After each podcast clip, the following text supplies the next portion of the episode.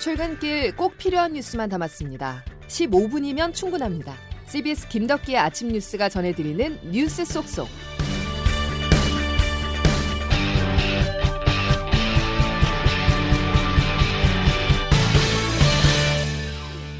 여러분 안녕하십니까? 11월 14일 김덕기 아침 뉴스입니다. 외교의 날이라고 불러도 과하지 않을 정도로 어제 우리나라 안보 경제에 상당한 영향을 미칠 정상 간 만남이 이어졌습니다.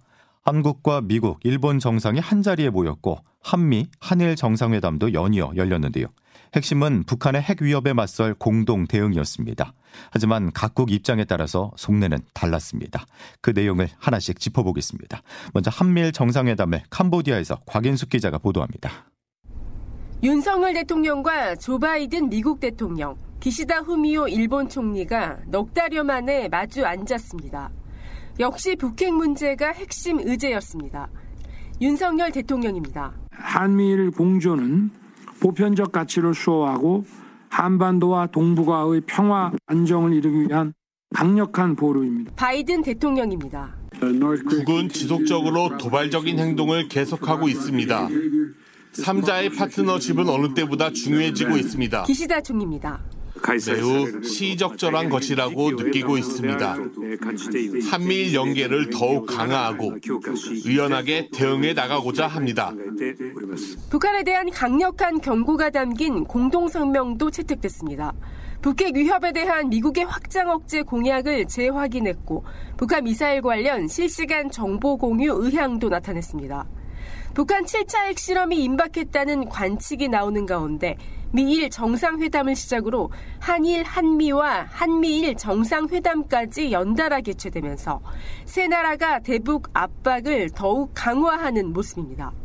푸놈펜에서 CBS 뉴스 곽인수입니다. 전 세계 이목이 인도네시아로 집중됩니다. 세계 패권 다툼을 벌이고 있는 조 바이든 미국 대통령과 시진핑 중국 국가주석이 처음으로 인도네시아 발리에서 만나는데요. 양 정상은 대만 문제에 관한 서로의 레드라인, 넘지 말아야 할 선을 확인하는 자리가 될 것으로 보입니다. 그리고 북한 핵실험이 임박한 만큼 북한 문제도 비중 있게 논의됩니다. 베이징에서 안성령 특파원입니다. 바이든 대통령과 시진핑 주석의 인연은 2011년부터지만 오늘 만남은 2015년 7월 이후 7년 만이자 미국과 중국의 최고 정상으로 얼굴을 맞대는 회담은 바이든 정부 출범 이후 22개월 만입니다. 서로를 잘 아는 두 사람의 회담에서 북한 문제가 중요하게 논의될 것이 확실시됩니다. 백악관 국가안보보좌관이 직접 북한발 위협을 거론할 것이라고 예고까지 한 상태입니다. 제이크 설리번 백악관 국가안보보좌관입니다. 핵실험이 있을 수 있다는 우려를 여전히 하고 있습니다. 장거리 미사일 발사도 우려하고 있습니다. 하지만 중국은 한반도 긴장 고조가 남북 상호 작용의 결과며 미국의 책임도 크다는 입장을 밝혀온 터에서 오늘 시 주석의 직접 발언이 주목됩니다. 바이든 대통령은 정상회담을 하루 앞둔 어제 레드라인, 즉 넘지 말아야 할 선에 대해서 서로 파악하게 될 것이라고 말했습니다. 서로의 핵심 이익을 알아야 경쟁이 갈등으로 비화하고 충돌하는 것을 막을 수 있다는 겁니다. 대만은 중국과 미국의 레드라인이 완전히 겹치는 지점입니다. 따라서 오늘 미중 정상회담의 핵심 의제는 대만 문제가 되겠지만 평행선을 달릴 게 분명해 보입니다. 베이징에서 CBS 뉴스 한성유입니다. 외교에서 몸짓 하나 말 한마디에는 여러 의미가 숨어 있죠. 한미일 또 미중 정상회담까지 장규석 기자와 조금 더 분석해 보겠습니다. 장 기자. 네. 참 숨가쁜 일정인데 먼저 한미일 정상 간 만남에서 눈에 띄는 부분이 있다면 뭡니까? 네, 북한입니다. 북한이 최근 한미연합훈련에 대한 대응 등을 빌미로 이 도발의 수위를 계속 높이고 있죠. 예. 그 지난 9월 말부터 최근까지 미사일 발사가 27차례, 포병 사력 11차례, 또 전투기 무력 시위 2차례, 또 북방 한계선 침범까지 있었고요. 이런 북한의 위협이 한미일 세 나라를 지금 더 강하게 묶었습니다. 이번 한미일 공동성명을 보면요. 먼저 미국이 확장 억제 약속을 재확인했습니다. 그러니까 예. 뭐 핵무기를 탑재한 전략 폭격기 또 핵잠수함 등을 한반도에 배치하는 횟수를 늘리겠다 이런 의지를 보여줬고요. 또 아울러 한미일은 그 세 나라가 북한 미사일 관련 실시간으로 정보를 공유하자 이런 의향도 확인했습니다. 예. 에, 좀 쉽게 얘기하면 정보 공유방 그러니까 뭐 단체 카톡방 같은 걸 개설하자 이렇게 합의한 건데요. 지금은 우리가 미국의 북한 미사일 정보를 이렇게 미국에 주면 미국은 다시 이걸 받아서 일본에 다시 정보를 전달해주고 이런 식인데요. 예, 예. 이걸 앞으로는 이제 그 한미일 단톡방에서 실시간으로 공유하자 이렇게 빠르게. 예. 북한의 위협에 대응한 한미일 밀착 밀착 기조가 이번에 좀 더 확실해졌습니다. 예. 그렇지만 각국의 속내는 조금 다른 것 같은데요. 네, 그 단합의 계기는 분명히 북한이 맞는데요. 이번에 공동성명이 향하고 있는 지점은 북한을 넘어섰습니다. 이번 한미일 공동성명은 북한 문제 하나만 놓고 얘기한 게 아니고 경제안보협력, 남중국해, 또 기후변화 협력 등 이 모든 이슈를 망라했다고 해서 포괄적이다 이런 말이 붙었습니다. 예. 그 한미일이 이런 포괄적 공동 성명을 내놓은 건 이번이 처음이라고 합니다. 그만큼 한미일 이게 모든 부분에서 공동 대응을 강화하겠다 이런 입장을 내놓은 건데 모든 부분에서 네. 동아시아에서 한미일이 밀착하면 결국 불편해지는 건 중국입니다. 네, 이번 공동 성명에서 남중국해, 대만 등이 직접 거론된 걸 보면 미국의 중국 견제 전 아, 중, 미국의 중국 견제 전략을 정확하게 뒷받침하고 있는데요. 예, 예. 미국은 뭐 안보는 물론 경제에서도 한미일 밀착 공조를 통해서 동아시아는 물론 세계 무대에서 중국을 확실히 견제하겠다 이런 전략을 분명히 보여줬습니다. 한미일 공조를 단단히 해서 지금 우군도 확보했겠다. 또 이번 중간 선거에서 상원 과반도 확보해서 바이든 대통령이 지금 안팎으로 지금 힘을 얻은 상황입니다. 그래서 예. 오늘 미중 정상회담에서도 양국의 기싸움이 아주 팽팽할 걸로 보이고요. 한편 우리는 이번 공동 성명에서 해구사안을 더 강화해서 안보를 좀 탄탄히 하고 한편으로는 미국과의 경제 협력으로 실리를 챙기겠다 이런 보관이 있고요. 예. 일본도 납북자 문제를 강조해서 국정 지지를 올리고 또 북한발 안보 위기 국면을 지금 군대 보유를 금지하고 있죠. 이 평화 헌법을 개정하는 동력으로 삼겠다 이런 속내를 갖고 있습니다. 예, 알겠습니다.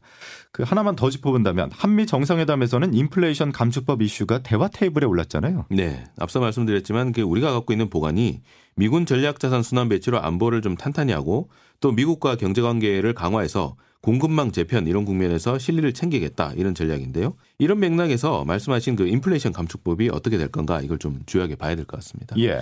지금 그 미국 의회를 통과한 인플레이션 감축법은 우리나라 전기차에 불이익을 주는 내용이 지금 포함되어 있는데요. 그렇죠. 에, 우리는 이 부분을 좀 고쳐달라. 이번 한미 정상회담에서도 좀 주요하게 논의가 됐습니다.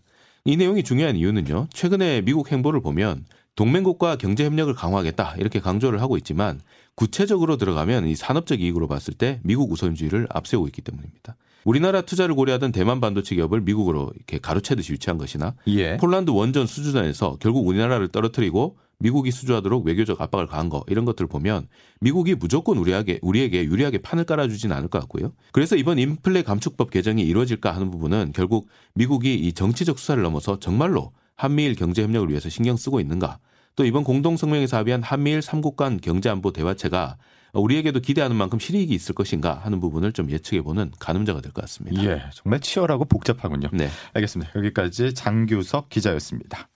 지난주 미국의 10월 소비자 물가지수 발표 이후 주식시장이 들썩였습니다. 물가 상승세가 꺾이기 시작했다는 기대감으로 뉴욕 증시는 폭등했고요. 국내 코스피 역시 상승세를 이어갔는데요. 원달러 환율도 크게 떨어지면서 안정세를 찾아가는 모습이었습니다.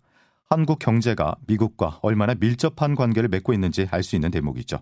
자, 그렇다면 미국에서 불어오는 이런 훈풍이 한국 경제에 대한 우려를 덜어줄지 장성주 기자가 짚어봤습니다. 미국 CPI 소비자 물가 지수는 지난 6월 9.1%를 전후로 전년 동기 대비 8%대의 고공행진을 계속했습니다. 그러다 지난주 10월 CPI가 7.7%라는 발표가 나오자 나스닥 지수는 하루 만에 7.4% 폭등했습니다. 물가 상승이 정점을 찍고 하락세에 접어들었다는 기대 때문입니다. 미국이 다음 달 기준금리를 0.75%포인트 대신 0.5%포인트 올릴 것이란 시장의 예상치도 80%를 넘어 대세가 됐습니다. 실제로 미국이 긴축 속도 조절에 나선다면 우리 경제도 큰 부담을 줄일 수 있게 될 전망입니다. 지금의 고물가, 고금리, 고환율은 미국의 공격적인 긴축이 주요 원인이었기 때문인데요. 이달 초 1,400원을 훌쩍 넘었던 원달러 환율도 1,310원대로 100원 넘게 떨어졌습니다. 하지만 대외 의존도가 높은 우리 경제에 지나친 낙관론은 시기상조란 분석이 나옵니다. 미국의 CPI 2%인 목표 물가까지 갈 길이 멀고 유럽은 러시아발 에너지 위기가 현재 진행형인데다 중국이 제로 코로나 정책으로 경기 둔화가 지속될 가능성이 크기 때문입니다. CBS 뉴스 장성주입니다. 국내 경제 전문가들의 생각은 어떨까요? 한국경영자 총협회가 전국 대학 경제경영학과 교수 204명을 대상으로 최근 경제 상황과 내년 경제 전망에 관한 의견을 물은 결과를 보면 절반이 넘는 52%가 현재 경제 상황을 2008년 글로벌 금융위기 때와 유사하거나 더 어렵다고 진단했습니다. 어려운 경제 상황의 주된 원인은 우크라이나 전쟁과 미중 패권 다툼 등 전 세계적 경제, 정치 리스크를 꼽으면서 내년이 더 어려울 거란 전망도 내놨는데요. 그런데 CBS가 산업 현장의 최일선인 중소기업들을 둘러보니 내년을 걱정할 게 아니었습니다. 지금 당장 오늘이 더 문제였는데요. 중소기업들이 처한 현실을 이기범 기자가 취재했습니다. 러시아에서 아파트를 지어 분양해온 국내의 한 중소 건설사는 올 상반기 자금 압박에 시달렸습니다. 우크라이나 침공 이후 러시아에 대한 금융 제재가 이어지면서 대금을 회수할 수 없었기 때문입니다. 다행히 금융 제재를 받지 않는 러시아 은행을 발굴해서 뒤늦게 대금을 받을 수 있었지만 최근 또다시 자금 걱정에 빠졌습니다. 레고랜드 사태 이후 금리를 올려주지 않으면 대출을 연장해 줄 수 없다고 은행이 통보했기 때문입니다. 건설사 관계자입니다. 저희 그런 게 연장이 막혀가지고 저희 그것 때문에 좀 머리 아픈데 저희 6%였는데 이번에 그 10% 얘기해가지고 이처럼 금리가 급등하면서 대출 금리가 5% 이상인 중소기업의 비중은 지난해 8월 3.1%에서 1년 만에 40.6%로 10배 이상 늘었습니다. 여기에 중소기업 대출 자체도 코로나 직전보다 무려 230조 원 이상 증가했습니다. 빚은 늘고 늘어난 빚의 이자도 오르고 대출 연장은 안 되는 상황이 중소기업들을 옥죄고 있습니다. CBS 뉴스 이기범입니다. 이번 목요일 2023학년도 대학 수학 능력 시험이 실시됩니다. 올해도 마스크를 쓰고 시험을 봐야 하는데요. 수험생이 꼭 기억해야 할 내용 양승진 기자가 정리했습니다. 올해도 수험생들은 시험장 안에서 반드시 마스크를 써야 합니다. 코로나19 확진 판정을 받아 격리 중인 수험생은 학교에 마련된 별도 시험장에서 또 입원 치료 중인 수험생은 병원 시험장에서 각각 시험을 치러야 합니다. 휴대전화와 스마트워치, 블루투스 기능에 있는 이어폰을 비롯한 모든 전자기기는 시험장에 반입할 수 없습니다.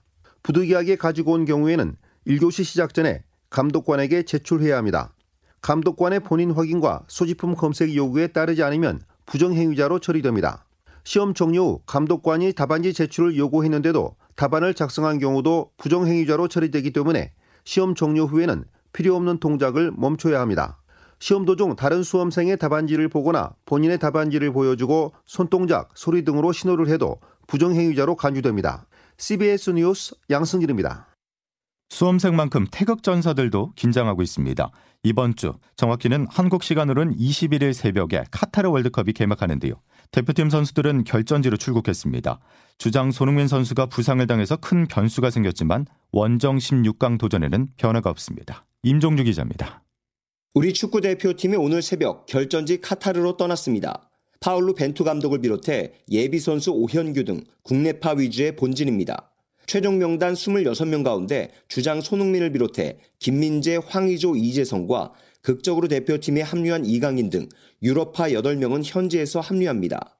한국 축구는 2010년 남아공 대회 이후 12년 만에 원정 월드컵 16강을 노립니다. 오는 24일 남미의 강호 우루과이, 28일 아프리카의 복병 가나에 이어 다음 달 3일 우승 후보 포르투갈과 H조 예선에서 조 2위 안에 들어야 하는 만만치 않은 일정입니다. 더군다나 전력의 핵심 손흥민과 주전 수비수 김진수의 부상까지 악재가 겹친 상황. 하지만 대표팀은 어려운 시기에 국민들에게 낭보를 안기겠다고 출사표를 던졌습니다. 4년 전 러시아 월드컵에서 세계 최강 독일을 상대로 결승골을 넣었던 김영권 선수입니다. 4년 동안 정말 최선을 다해서 준비했는데 이번 월드컵을 실망하지 않는 월드컵으로 만들었습니다. 카타르에 입성한 대표팀은 오늘 오후 곧바로 현지 적응 훈련에 나섭니다. CBS 뉴스 임종률입니다. 이제 기상청 연결해 날씨 알아보겠습니다. 이수경 기상 리포터. 네, 기상청입니다. 예, 이번 주 날씨가 대단히 중요한데 어떻습니까? 네, 그동안 높았던 기온이 떨어지면서 이번 주는 지난주보다 날씨가 추워집니다. 이번 주 목요일 수능 한파는 없을 전망이지만 쌀쌀한 정도의 날씨가 이어지겠는데요. 오후부터 바람이 강해지면서 체감 온도가 떨어지는 곳이 많아 옷차림에 유의를 하셔야겠습니다. 오늘 아침 기온 남부지방을 중심으로 어제보다 4, 5도 정도 낮은 모습인데요. 현재 서울 9도, 부산 12도입니다. 아, 낮 기온 어제보다 떨어지면서 춘천 13도, 서울과 동두천, 전주 10 14도, 대전과 대구는 15도가 예상됩니다. 날씨였습니다. 자, 올해 김덕기 아침 뉴스는 여기까지입니다. 고맙습니다.